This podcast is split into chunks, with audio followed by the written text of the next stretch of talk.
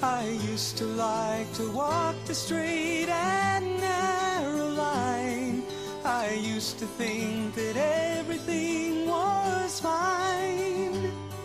Sometimes I'd sit and gaze for days through sleepless dreams, all alone and trapped in time, all alone and trapped in time. I wonder what tomorrow has in mind for me, or am I even in its mind at all? Perhaps I'll get a chance to look ahead and see, soon as I find myself a crystal ball, soon as I find myself a crystal ball. Well, tell me where I'm going, I don't know where I've been. Tell me, won't you tell me, and then tell me again. My heart is breaking, my body's aching, and I don't know where to go. So tell me, won't you tell me, I just gotta know.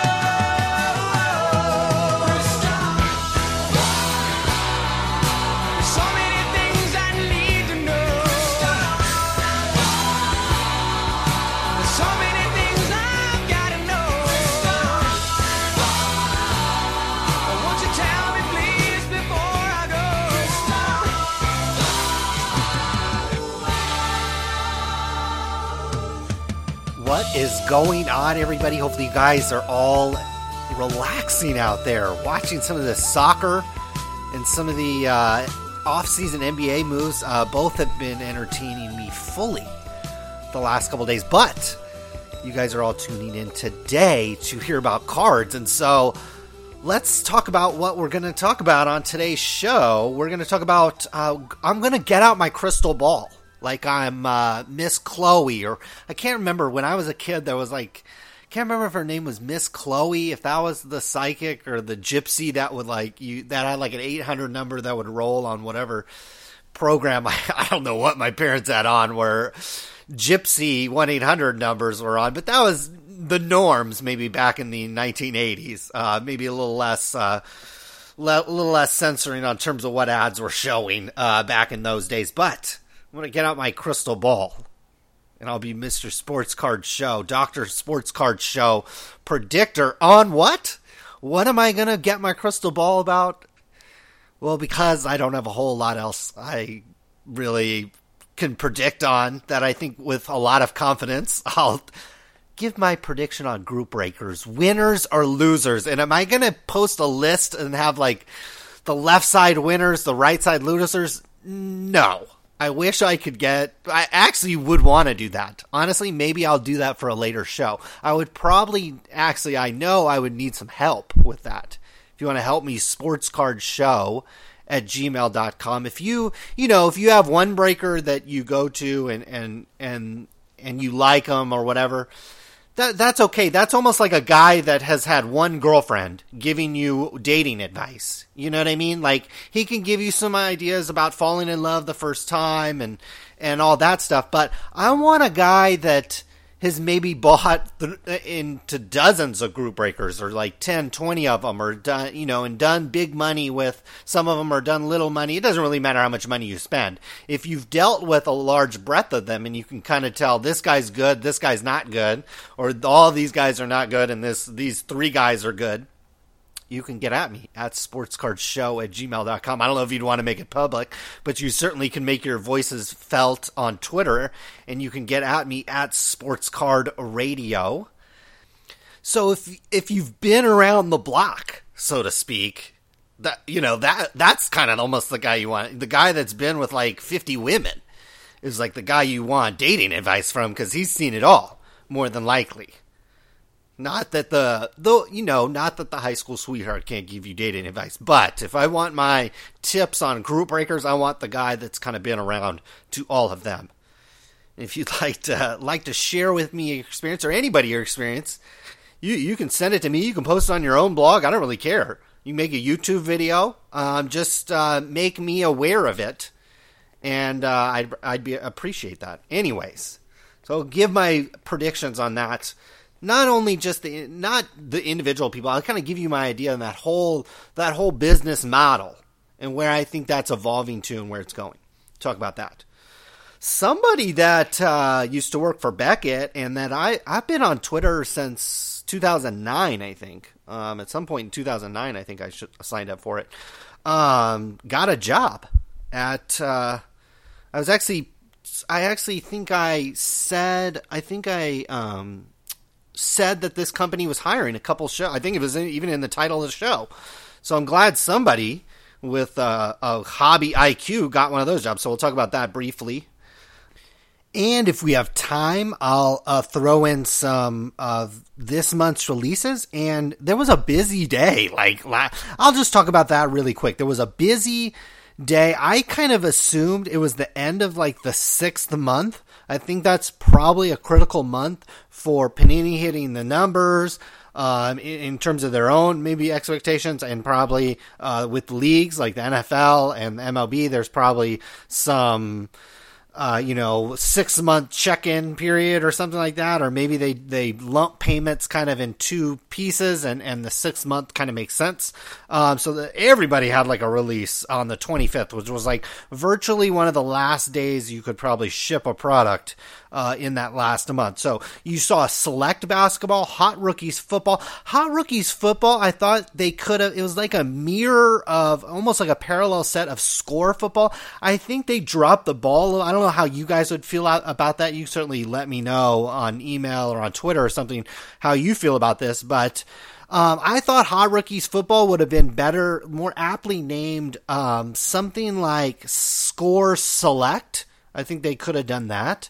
Or Score Premium or something like that, or done what they've done in the past. I think they've done a retail version of Score, and then they have jumbo boxes or something like that. I think they could have done that. I thought the Hot Rookies, I think the reason why I didn't like it is I think people saw Hot Rookies on the sell sheet, and then when you went and looked at the checklist, it was basically the exact same cards as Score, except just kind of foilized or whatever. So I think it would, and a little bit different style, but basically it was just almost the exact same set. I think collectors were expecting a little bit more. If you would have just called it Score Premium or Score Select or something like that, and made it seem like the more premium brand of Score, just kind of a parallel set, did exactly the same. I have no problem really with the checklist or the cards, because the cards have there's a lot of the rookies in there, and there's a wide breadth of them, not just kind of a tight group.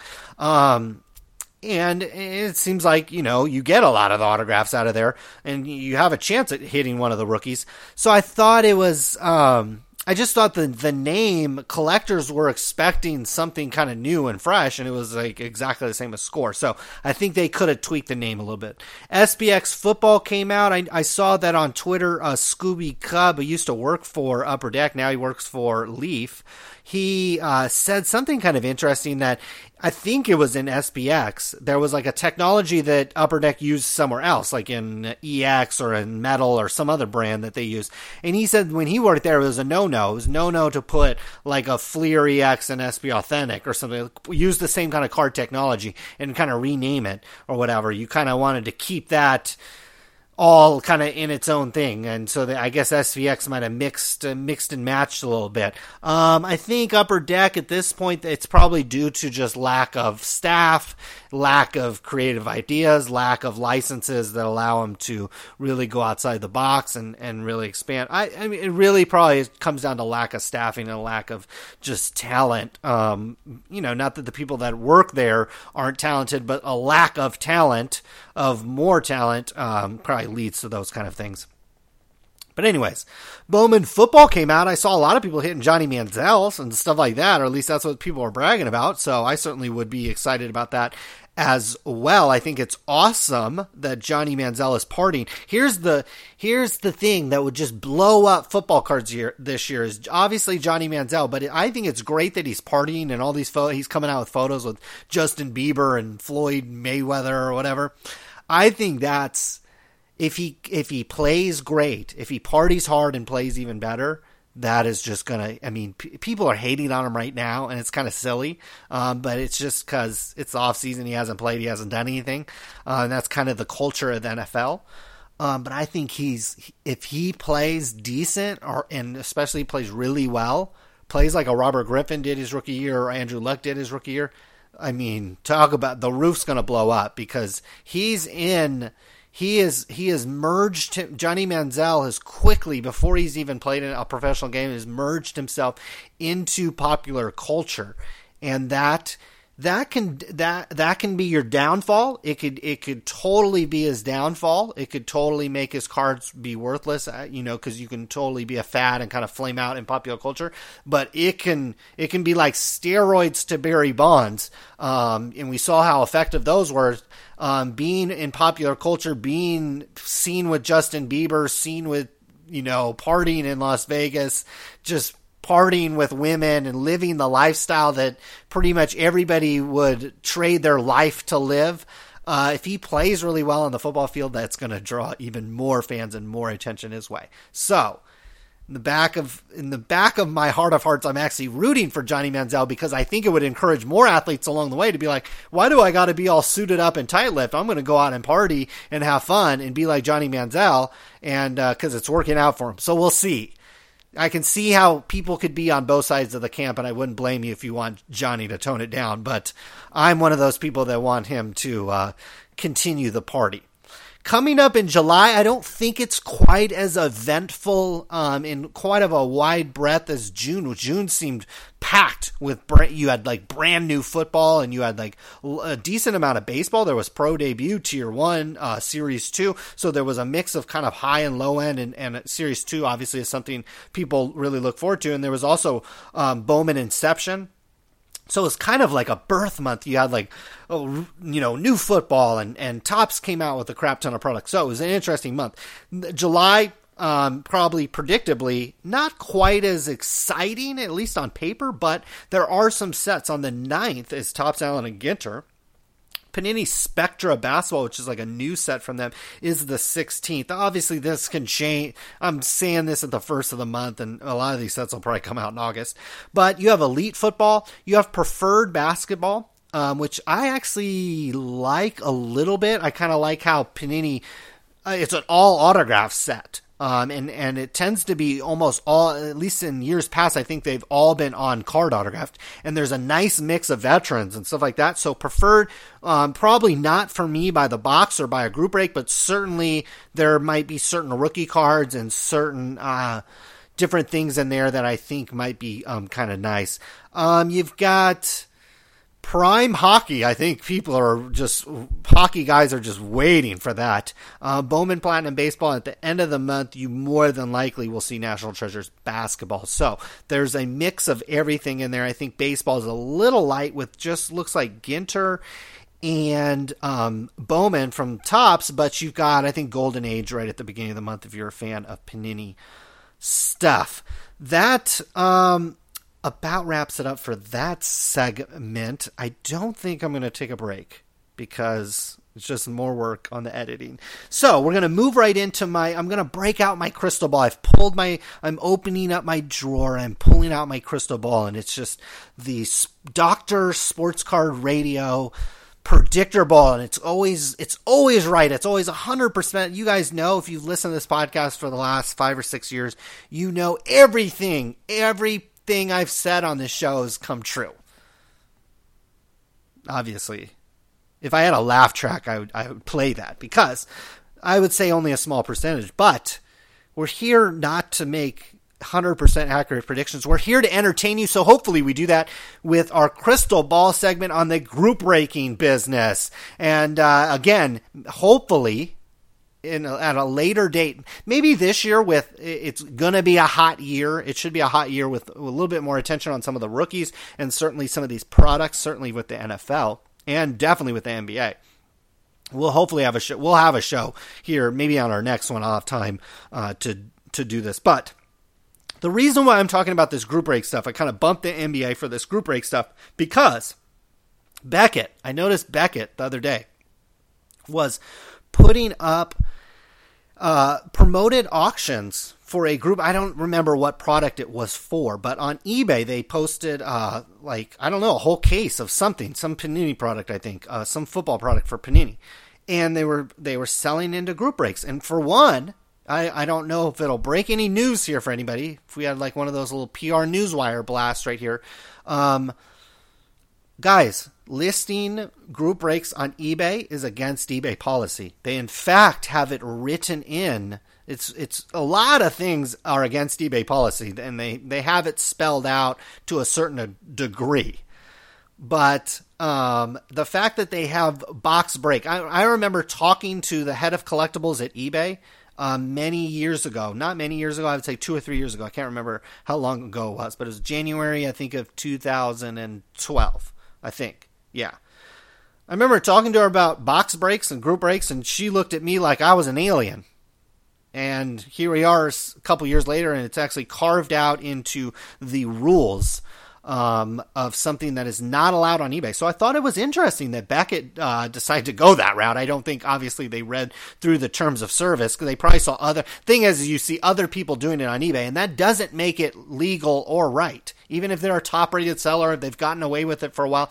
Doesn't mean they'll continue to get away with it, and doesn't mean the ones that have been shut down on eBay have had a pleasurable experience. They just don't get on Twitter and Facebook and talk about that experience. You probably don't want eBay to come down on you, especially after a long period of time of doing something that's against their policies. It's probably not a good idea. So we'll see if Beckett rethinks that idea. But regardless of that, I thought it was interesting that that a company like Beckett decided to dip their toe in the waters of group breaking. And it only made me think, what about 3, 4, 5 years down the line? And I'll emphasize this point a little bit later, but I think we got the National coming up here in a week or two. I think a lot of group breakers, the ones that are still left, say 5, 6, 7 years from now, like 2020, 2025, I think you guys are going to be sitting around either the National, or if the industry summit's still going on, or wherever you guys decide, maybe you guys are meeting up on chat rooms. You guys are going to refer to this area of 2010 to probably next year, 2015, as kind of the golden age of group breaking, where it was easy to set one up. It was easy to get customers. It was easy to get people to buy your stuff. It was easy to compete against other people because the competition wasn't very fierce. But I think that's all coming to an end.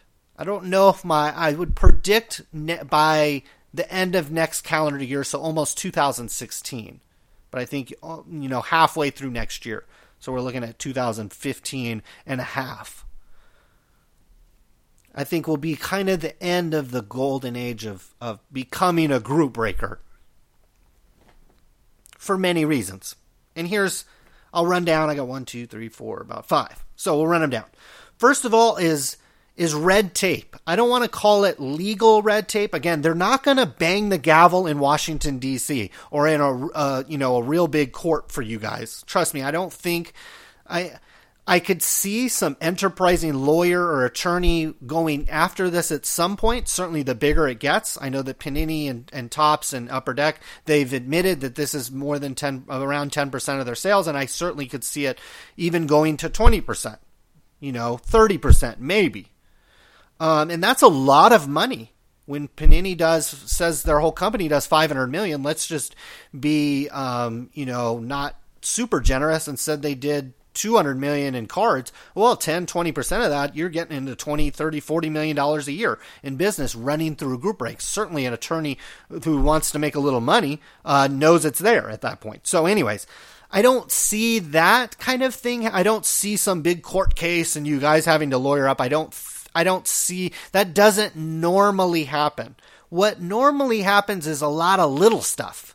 You'll have some PayPal red tape you've got to start cutting through. You'll have some eBay red tape that you'll have to cut through. I had a group breaker claim that eBay's thinking about changing the law on group break selling. They might make it legal, quote, legal, or they might give you permission to sell group breaks on eBay. And I I doubt that to be the case because eBay doesn't make laws. Nobody at eBay makes laws. They pay people, and they, I guess you could, some people would call it bribe people that make laws, but eBay doesn't make the laws.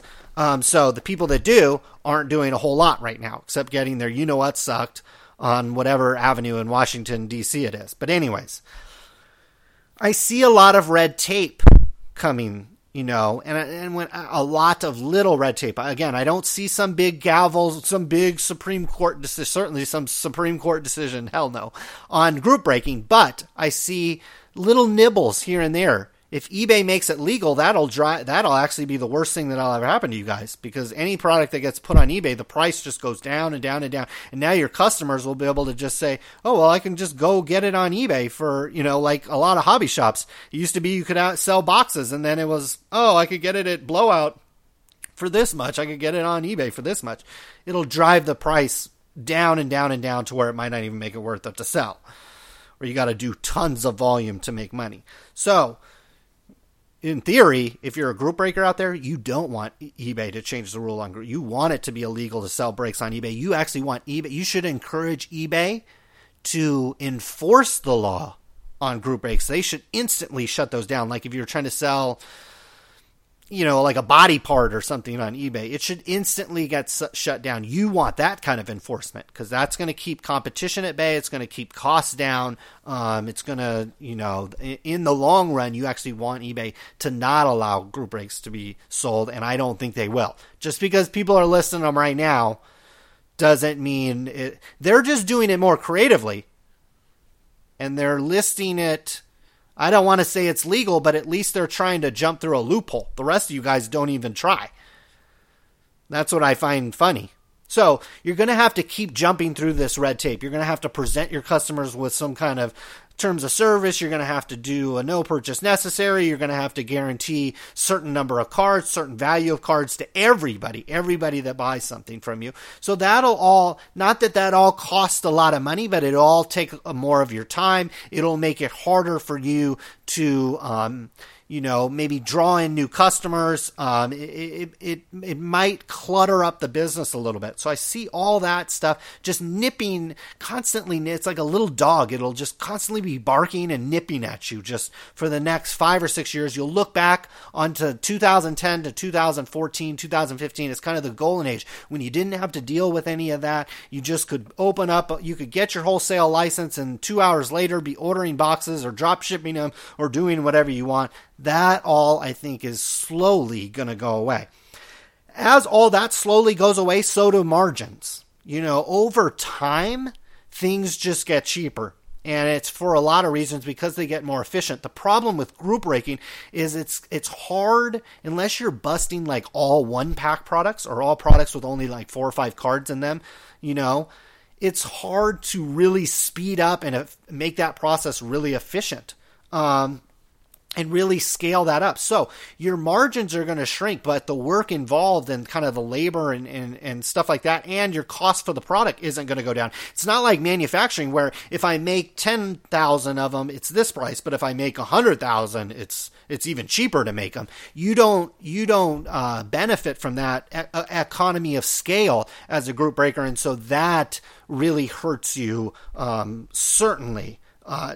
Growing the business into something that actually makes a lot of money. So your margins are going to go down as time goes on. You know, it happened in the business world that I follow.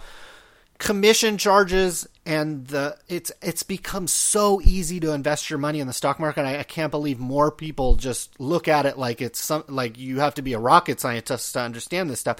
Back in the day, you used to have you had to have $10,000, or you had to call a guy on the phone and pay him $20 a trade. You had to know exactly what you wanted to trade and do all this different stuff. It was kind of, you know, it was a rich man's game. Now, man, you can get really cheap trades, and I don't know how these brokerage firms and stuff make a lot of money. I mean, I can see how they make a lot of money, but the fee pressure that they're under has just gone down and down and down. So the same thing's going to happen to my group breaking friends out there, and I say friends lightly. The margins are going to go less, and certainly as bigger brands like Beckett And certainly DA and Blowout, as we know, are already into group breaking and do it. And I don't know. I've never bought in or really watched their interaction with customers, but I can imagine they have the ability to make your margins even less as a customer. Because Beckett makes money from all kinds of things, and they have ways to, Blowout and DA have email list, add up every group breaker's way to, if you have this many followers on Twitter and this many email subscriptions or this many people that quote go to your room every day, add all that up for every single group breaker. And I guarantee you Blowout and DA's, just their email lists are bigger than that number. And so they have the ability to email people. Beckett we're talking about a company that's been around even longer and has collected data, probably a lot of customer data through BGS submissions and through magazine subscriptions. So they can send you a card in the mail. They could send you a postcard in the mail, or when they send back your BGS stuff, they can send you, buy into our group breaks. And they travel at shows all around the country. They could employ a group breaking team that broke at every show or did whatever. They could really put a lot of experience and energy behind it. I think you're just going to see a lot of competition come in that is going to make it difficult to stand out and to gain customers over and above some of the more recognizable companies that already exist in sports cards. That brings me to my next point. I think the winners, if you're a group breaker or you're thinking about group breaking or that you're thinking about owning a shop, heaven forbid you don't do that, but if you do and you think part of your business is going to be group breaking, which is probably a good idea, as long as you figure out a way to do it legally, is offer a premium experience.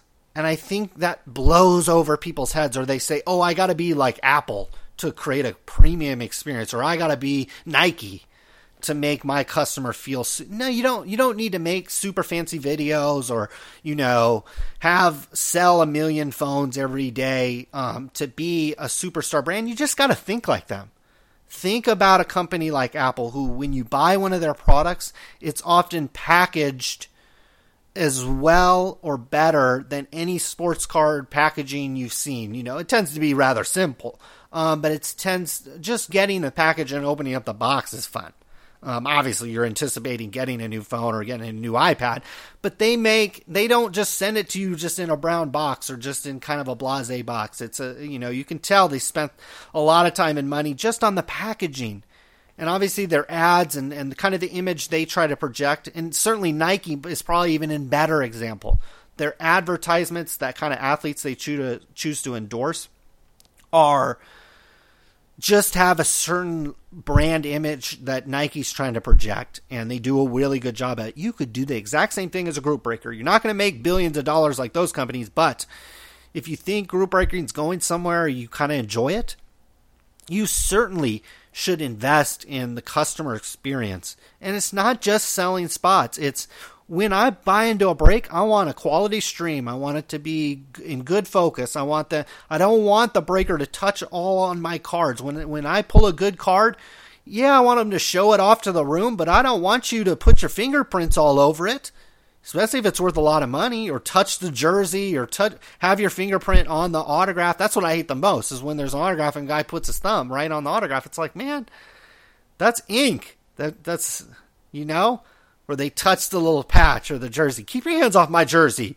I want it clean. Show me the serial number on the back. Have it, just have it. I've seen breakers with multiple camera angles. That's kind of cool. A premium experience. And then on top of that, when you ship me my cards, I'd appreciate it if they were all in some kind of penny sleeve at least. And certainly the big hits, I want top loaded. And I want it packaged nice in a box mailer, bubble mailer, preferably with cardboard and some kind of reinforcement, or in a Snap-Tite or something that keeps it all safe. And I want it shipped out real quick. And those things will get harder and harder and harder to do as time goes on, trust me. Especially the longer and longer you group break, the more and more like a job it will become. And the harder it will be to get out of bed, especially as margins dip. It'll be harder and harder and harder to get out of bed to pack and ship something for $5. You know, you pack and ship for an hour and you made $7.75 at the end of the day. The other sticking point I see kind of creeping in is more than likely allocations. You know, like I said on the last show really quickly, is Doug, Dan, and my brother host a podcast called Card Radio Live. And you can find it, I think, on Blog Talk Network or something like that. You guys know. But you can find it on iTunes and stuff, and that's where I end up finding it. But on their last show, which is day, I don't know if they do show numbers or whatever, but you can probably look around the data of this show and match it up. But they talked about allocations and how in order to get National Treasures basketball, you had to order just a ridiculous amount, like $50,000 or $30,000 or $10,000 worth of product to just get one case. So literally you could have spent like $100,000 and you would have gotten like two cases of National Treasures, which is ridiculous. Like last year's basketball, I don't even know how much Panini sales were probably pretty rough some months. Weren't even six figures some months. So yeah, I think what's going to end up happening is there's going to be more and more of this product, especially if group breaking, like I said, right now it's 10% of the market. I think if it gets to 20, 25% of the market, maybe even close to 30, you'll look at what companies will end up doing is putting out more product for group. And we certainly see it now.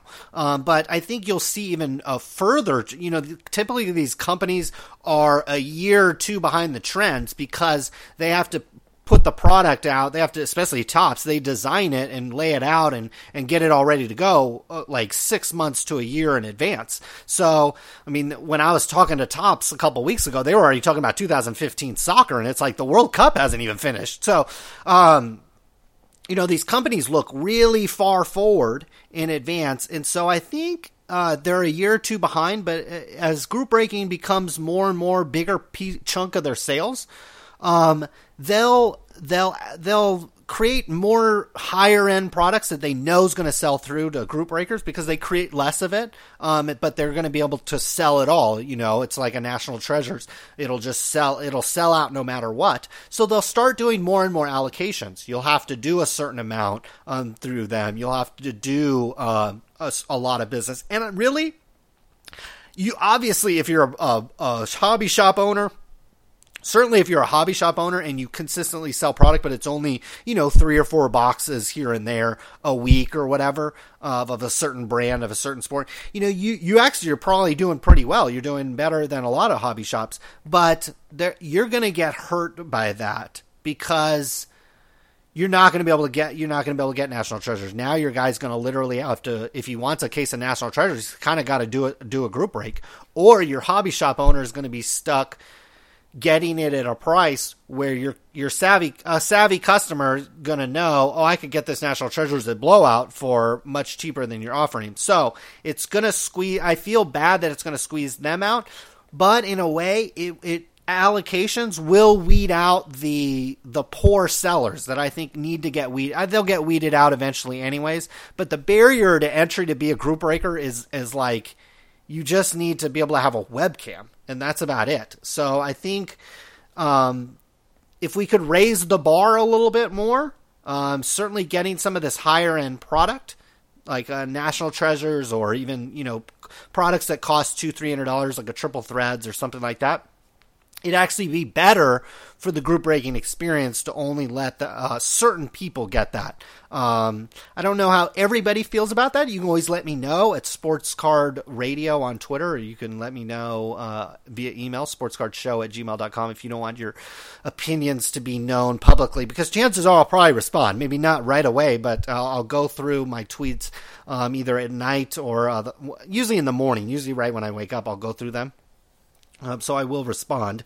And if you don't want to be caught up in the conversation, you should maybe send it to me privately. But allocations, I think, will end up hurting group breakers. So my crystal ball is kind of saying allocations are coming, especially in a year like this year. I think there'll be more allocated products. The hotter it is, the more allocated people will want to make it.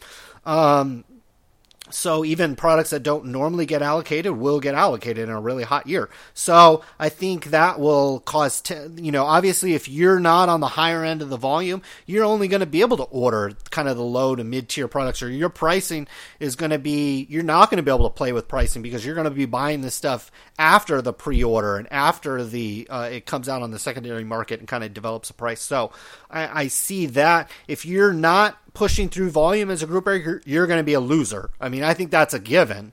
But I think if you need to keep it, don't have any crazy dreams of this being your job, or certainly don't quit a job or promise people you live with or, a spouse or anybody that you maybe pay rent to or whatever that, oh yeah, I have this job group breaking. I could see you saying, oh, I do group breaking just kind of for fun. Maybe a couple of my friends and a couple random people every time we just do boxes. And yeah, I make maybe $100 here and there, but it's nothing that I'm going to grow. I think that's the attitude to have. If you want to make this your job and you want to pay your rent and pay your bills and pay your food, and then at the end of the day, almost nobody I meet does this that's employed. People that are employed have 401ks and the money's kind of automatically deducted. But a lot of self-employed people I talk to, I ask them, well, are you saving for retirement? What are you doing for retirement? And it's like, it was like when I mentioned group breaks to eBay back in 2008 or 2009, the head of collectibles kind of looked at me like I was like stupid, like I was wasting her time almost. Like, what are you talking about group breaks? And now eBay has policy on group breaks, but it's kind of like the same thing. You ask a self-employed person, where do you save your money? What are you saving your money in? How are you building up retirement? And it's like, oh, I'm not, So if you're expecting group breaking to pay your bills, pay your rent, pay for your vacations and all that, and you need to save money too. If you have grandeurs and hopes of that, you need to start pushing through the volume. You need to, number one, create a premium experience for your customers. Make it memorable. Make it so they remember you in some way, some fashion. You need to be memorable, whether it's a nice website, whether it's the kind of way you present yourself. It could be, you don't necessarily have to be a butt kisser, but, it's part entertainment.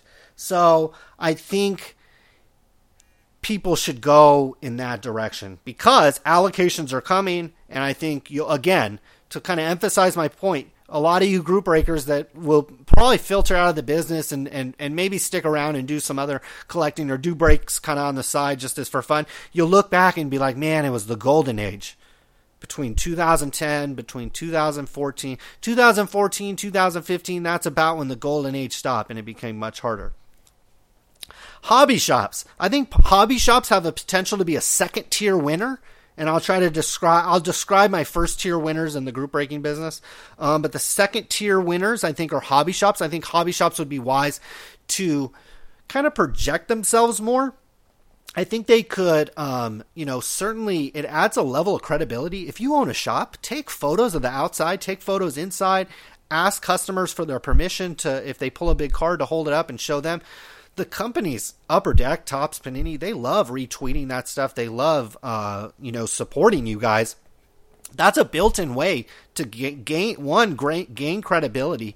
And it's also a built-in way to attract more followers and attract a following that will ultimately end up buying into your group breaks.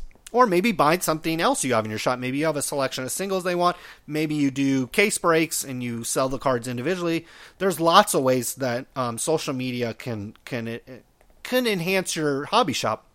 And I think the next generation of hobby shop will largely look like that. You'll have younger people working at them. You'll have younger people that have established them and brought them up, and they'll be doing a mix of online and offline stuff. And certainly if you're a hobby shop, I think you'll win because you might be able to separate yourself. If you're a group breaking hobby shop, you might be able to separate yourself within your community. Maybe maybe you're in an area with 2 or 3 hobby shops.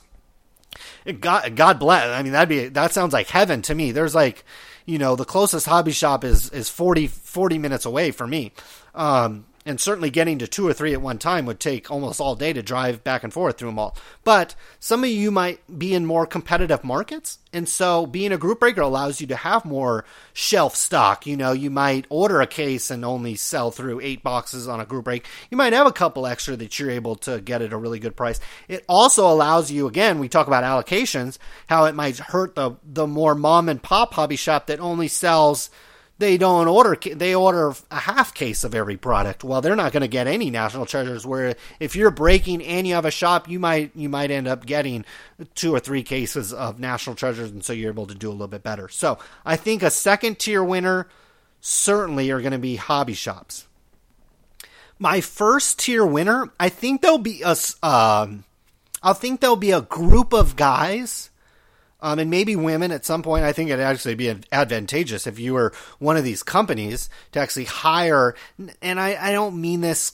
I hope this doesn't get taken like sexist or like I want the girl on there scantily clad. You turn the camera the other way, and is really the way to do a group break. Focus on the cards. But I think if you had a female be your kind of marketing manager, or kind of be your face or a presence on your site, I think that can only be positive in a male. And the only reason why I say that is in a male-driven business, there's mostly males collecting these cards. I think having a female, if you could employ one, that knows a little bit about cards and doesn't mind probably being the object of affection of all these guys gambling for spots on cards.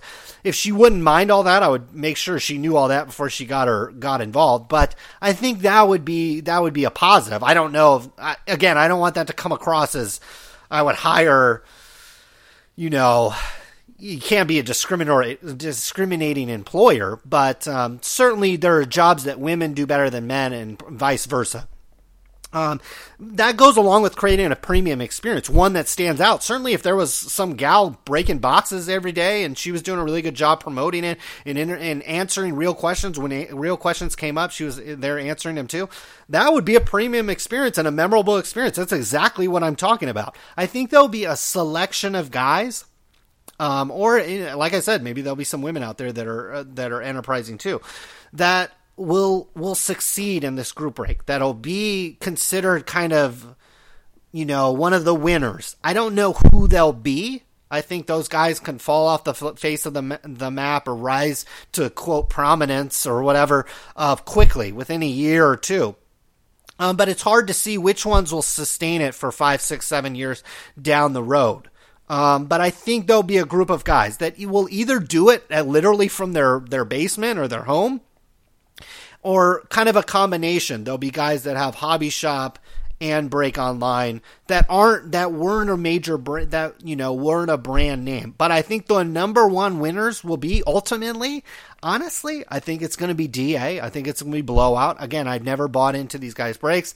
I don't know what it's like. I don't know who they have breaking the cards. I don't know if they speak English or if they use the F word like I've seen on plenty of other ones. But I think ultimately they'll figure it out. And ultimately, they have the business model and kind of the brand recognition and, like I said earlier, the ability to contact people via email or via any number of ways. They travel around to shows, all that stuff. They have contacts within the industry. They have ways to get other people to promote them for almost nothing or for free, and certainly people do. Certainly Blowout forums is as an example of how people, you know, use the forum kind of to drive business. I'm sure the forum has made them lots of money just on affiliate ads, but it certainly has built a loyalty. People that post on Blowout forums might feel somewhat loyal to buy from them too. So those are all examples that those companies will do to crush you. If you're out there in the group breaking business and you have grandeurs of being big, those guys will crush you over time. I think if Beckett wants to dip their toe in it, they'll end up crushing it. I think if Panini and Topps, I mean, I think that's almost laughable a few years ago and certainly maybe even now, but if Panini and Topps wanted to group break, they would crush everybody. More than likely, I don't necessarily see that. I don't necessarily see Tracy Hackler selling spots into a group break, but what I do see almost, my crystal ball is saying this is like a 4-1 shot of happening. So it's not great, but it's not bad. that they'll partner with a group breaker. Or then they've certainly done that in the past. I think on certain videos and certain things at the National, they certainly were part, but they might establish a more formal partnership with, certainly with maybe someone like Beckett, since they're in the same geographical area and they kind of trade employees back and forth. I think that that could happen. I think they could partner with somebody, formally partner with someone, allow somebody to advertise on their websites or whatever, or do some promotion, combo promotion work with a couple breakers or one or two of them. That will affect a lot of the little guys. So, to wrap up my point, group breakers, I think if you're going to look back and you're going to be like, it was the golden age to, and I'll look back in the last 4 or 5 years, I'm sure when I'm like 50 or 60, I'll look back and I'll be like, man, from 2008 to, I don't know, it hasn't stopped yet. The stock market's reaching, or it's at highs and it's going higher. I'll look back and I'll say that was the greatest time. And I already tell, I told people back in I probably even said it on the podcast several times. If you listen to the ones all the way back in 2008, 2009, I was probably saying on there, sell your cards, sell everything and buy into this market, because everybody was telling you to sell. And I remember when it was so low, it was, I had bought in and it had gone down even further. And I was like, man, I wonder if I'm making the right decision. And man, that was a great decision. I will look back and say, man, it was so easy to make. It was just, it's incredibly easy to make money in the stock market. I mean, you do not even have to know what you're doing. Clearly, if some idiot like me can make money in the stock market, the rest of you with a brain can do so as well. I'll look back. I'll be like, that was the golden age. It's going to get harder. I know it will. I know headwinds are already breezing. I can feel them in the stock market. But I have a plan. I know what I'm going to do. I have ways where if it goes down, I probably make more money than if it goes up. And it, honestly, when it starts trending down, it's easier to make money because less people are on that side of the market and it's easier to make money, honestly. So I'm actually looking forward to it at this point. But who knows when it's happened? I'm not gonna sit here and pretend like I know. My crystal ball is much fuzzier with that because it's so much broad. Stock market's so big and so broad. It's almost impossible to predict accurately. You can obviously do projections, and that's kind of what I did today with group breaking. I think 5-6 years down the line, you guys are gonna look back and you're gonna be like, "Wow, that was the golden age of cards." I had so much fun. It was so easy. I could get a distributor.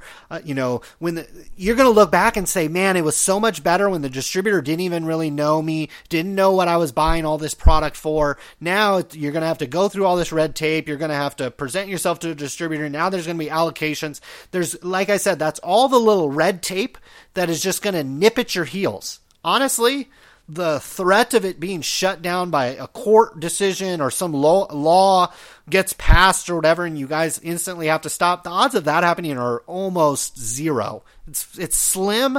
It's not zero, but it's very close to zero. But almost guaranteed to be 100% accurate is all this little stuff you guys are going to have to deal with. And that's going to kill your margins. You guys think margins are good right now? Honestly, if you're not to run a really successful business, on anything less than like a 50 to 100%, I really think 100% margin for online is where you want to be.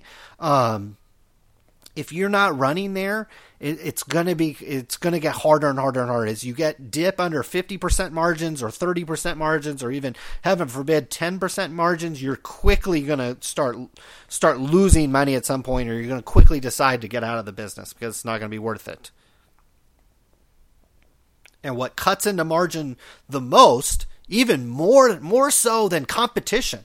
You could have all the competition in the world, but like I said, if you create a premium experience that's memorable and that you do a great job for the group breakers, you have a great stream and it's HD, and I can be on my phone and watch it, I can be on my tablet and watch it, I can be on an old school computer and watch it. That's the kind of experience you want. You want, nice customer service. If I have an issue or if I, had a question about something, it immediately gets answered. And the day after the break, my cards are already in the mail and I have a tracking number. The more people that decide to do that, the better off they'll do. But it'll also cut into it also, you could have all the competition in the world that does that. but your margin still could be good. You know, people still could be willing to pay for your product, but all the little red tape, all the little, oh, I have to deal with this now. Oh, I have to deal with, you know, a new payment processor. Oh, I have to deal with allocations. That's one of the biggest red tapes you'll have to deal with. Oh, I'll have to open up a hobby shop. That'll be huge red tape and huge margin compression. So those will just go down and down and down and down to where you end up being where unopened boxes are, where you're in the 5% margin if you're lucky, before fees usually. So you're losing money. That's why you don't see a lot of unopened box sales on eBay, because you're literally, if you sell it there, you're going to lose money. But anyways, that about wraps it up for that segment. Really quickly, just an interesting note, I thought. People that follow Twitter, I've been on there since, I think, 2009. And I think it appeared Yanks Chicks, Y-A-N-X Chick, has decided, she was working at Beckett and did a really nice job on the industry summit and certainly a lot of the other little news bits over there.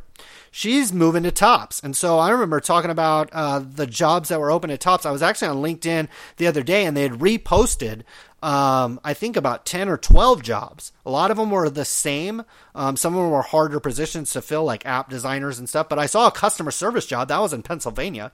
Most of the jobs are in Manhattan, New York. So you have to kind of keep that in mind. Like I said, if these were in the middle of America, they'd be probably decent jobs. I don't know where the one in Pennsylvania, I don't know how ritzy of an area, but Manhattan, New York is like, you know, it's up there probably with Bel Air type rent. So probably even higher.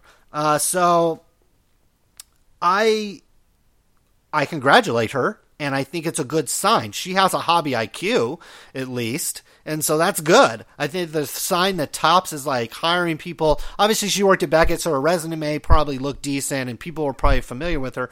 But I think, again, go to LinkedIn. If you need a job, again, if I was 21 years old right out of college, if this was 10 years ago, I probably would, you know, at least apply. I'd fly out to New York and interview. At least if they had me for an interview, I'd love to go out to New York, have some pizza. The steakhouses are amazing. There's just food trucks like are like 10-star, 5-star on Yelp. So I'd love to just tour New York for. I'd need at least a week out there. I would gain at least. I would try to walk everywhere, so I didn't gain 50 pounds, but certainly I wouldn't lose any weight when I went out there.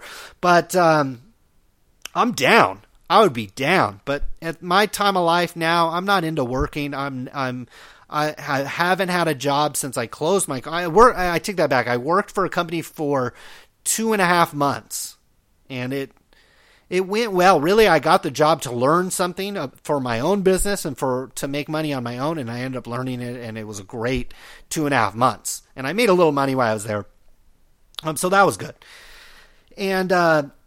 So I haven't had a job in the last 5 or 6 years. So I'm totally anti-working, you know. And plus, if you look at the stock market, if you had, you know, I had nothing. I literally had pennies. I was in debt when I started investing in the stock market. That's what's a myth. You have to have money, and you have to have extra money. You have to be rich. No, I was in debt. I owed people money. And I started investing. That was the smartest decision I ever made. That's how quickly things can turn around for you. So I'm anti-working. Otherwise, I'd do it. But I'd encourage you guys. Topps is trying to hire people. It looks like they're trying to hire people with actually a hobby IQ, not just a lot of their employees recently. If it appeared to be probably, I don't blame them, probably free help or pretty much free, you know, even if they paid them, it was pretty much free. But I doubt you could have got someone working at Beckett, probably making a salary, to move all the way to Manhattan, all the way, she might even be from New York. I think she likes the Yankees, so she probably at least likes New York. And so they had to offer something that was at least competitive. So it's a good sign. And if you're out there and you want a job, you need a job, honestly, if you didn't even need a college degree to be overqualified for a lot of the positions there. So go check it out. It appears that Topps is at least they have an IQ in terms of hiring. So I'm very excited for Yanks Chick. I hope she enjoys her time at Topps. And even if she doesn't, you're in Manhattan. And like I said, there's got to be, I mean, New York. I have never been to New York. It's one of the few places that I am dying to go to. And I hope there's lots of excuses that I could just go if I felt like it. I'd have to take my wife, so that would be kind of expensive, but I'd want to stay for like a week, at least a week, maybe 2 weeks, because I would just be like, I want to eat here. And you only eat, 2 or 3 times a day. So it's a dream of mine. So hopefully if you have a dream of working in the sports card business, work it. I would suggest, instead of becoming a group breaker, work at Topps. You could always become a group breaker later. Like I said, you'll look back and it'll be the golden age, blah, blah, blah. But I think it'll be easier if you say, hey, I'm a former employee at Topps. You guys remember me, and maybe they don't if you didn't have a public position. But you could say, hey, I used to work at Topps and now I'm group breaking. There's some instant credibility right there. And maybe you probably have built up some connections in the industry that you could use to your advantage. So in terms of marketing and getting yourself going as a group breaker. So you can always be a group breaker later. Skip that dream. Like I said, that dream, if you didn't start 2 or 3 years ago, I would end that dream. Unless you plan on opening a retail store and kind of going full bore with it, which I don't recommend. I don't recommend opening a card store. Take it from somebody that don't listen. I love these people in the hobby that'll give you advice on opening a hobby shop that never owned one, or let alone ever worked at one. If you worked at one, you probably can certainly give credible advice. But if you've never owned one or ever worked at a hobby store, don't give advice on owning one, because trust me, it's nothing like you think it is. It's very difficult business.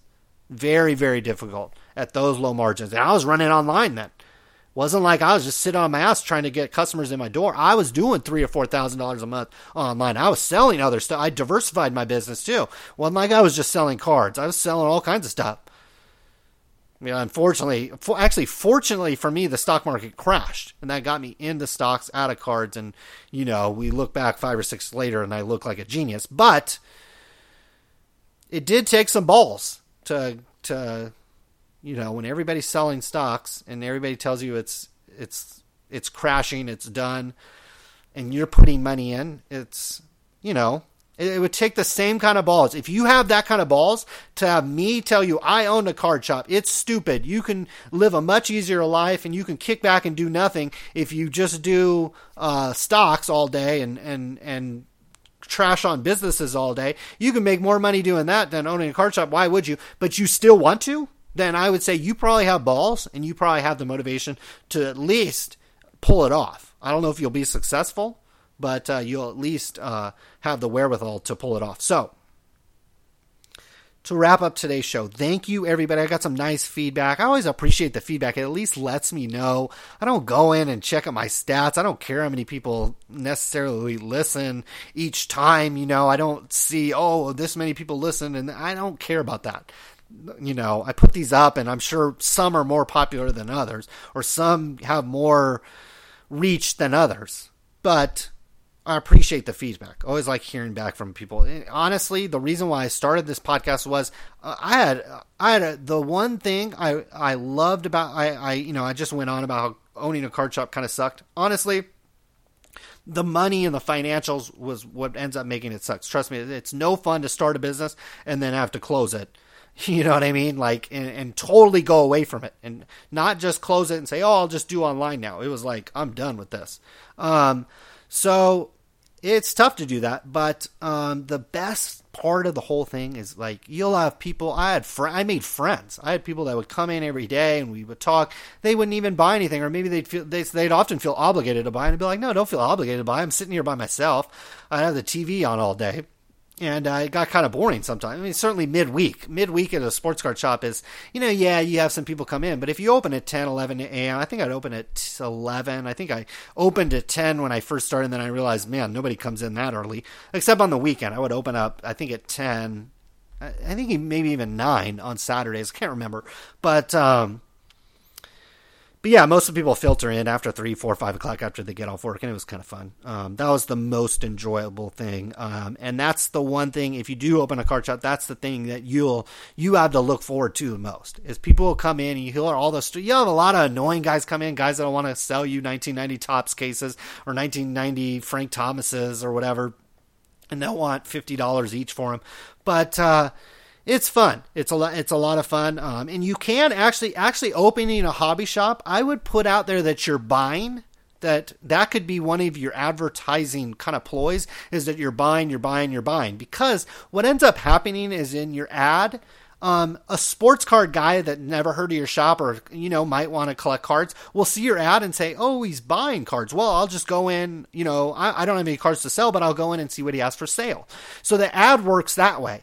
But what it does is it brings in the casual guy. The casual guy will be like, oh, yeah, I got a binder of cards. I'll go bring it by next time. I fill up my gas right there. I'll go down there and I'll go to the card shop, see if I can't pay for my gas with these cards. And it'll bring people in. Whether or not they buy anything is regardless. But a lot of, 90% of the time people will bring you crap. But if you're able to sell crap in grab bags or something in your store, it might be advantageous. But occasionally you'll have some people bring you some nice cards.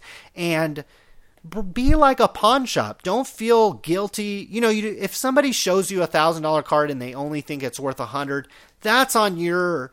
I would always tell people, I would be like a lot like I watch these pawn shop shows, and the guy that owns the pawn shop in Las Vegas, if you bring it in and you want 100 and it's worth 10,000, he'll tell you it's worth 10,000 and then he'll give you 5,000. I would always do that. If if somebody doesn't know what they have, especially with like vintage cards. But you can get some good deals. You tell them, hey, it's worth $200 in the book. I can get you can get $70. If you want to go home and sell this on eBay, you'll get $70 for it, and you'll pay, $14 in eBay and PayPal fees. And if you don't have an account, you got to figure out how to set that up. Well, I'll give you $30 right now. And then that's what you do. Be honest with people, and I think advertising that you're buying. Everybody has cards sitting around in a binder, in a box, or their son left them when he went off to college, or whatever it is.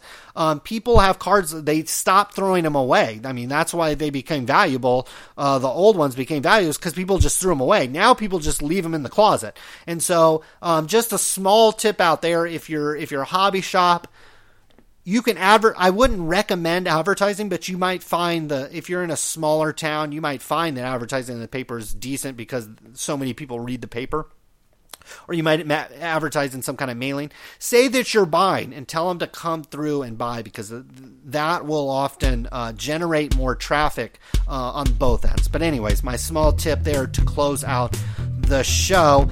Thank you very much again, everybody, for the feedback. Thank you for tuning in. I hope these shows are enjoyable, and your feedback lets me know at least a few people out there enjoy them, so I'll continue to carry on with them. Thanks again for tuning in. We are out of here.